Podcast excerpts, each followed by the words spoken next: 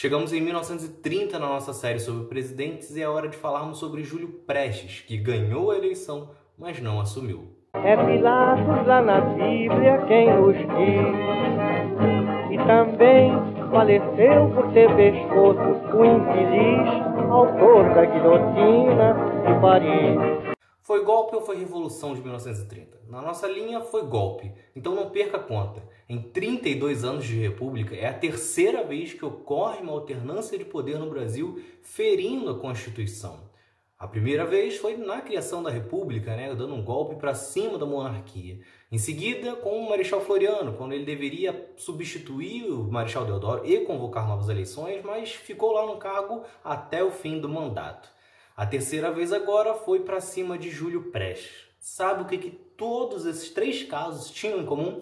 A ajuda das Forças Armadas. Sim, porque embora Getúlio Vargas que tenha assumido o poder, isso só foi possível porque os militares marcharam até o Rio de Janeiro e tiraram Washington Luiz do poder à força. Com isso, nem sequer houve chances de Júlio Prestes chegar ao poder.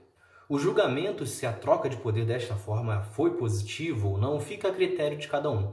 Mas o fato é que, mais uma vez, tudo isso ocorreu com o povo à margem disso. O povo estava distante de toda essa transformação.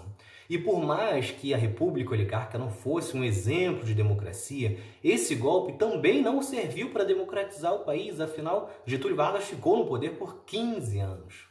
O golpe de 1930 só acontece de fato mesmo por causa da insatisfação dos militares.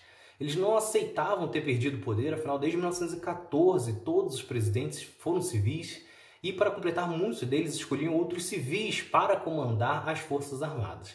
Isso, para os militares, era considerado muito ofensivo. Para piorar, eles queriam mais repassos financeiros, o que era exatamente o motivo que os motivou a dar o golpe em 1889.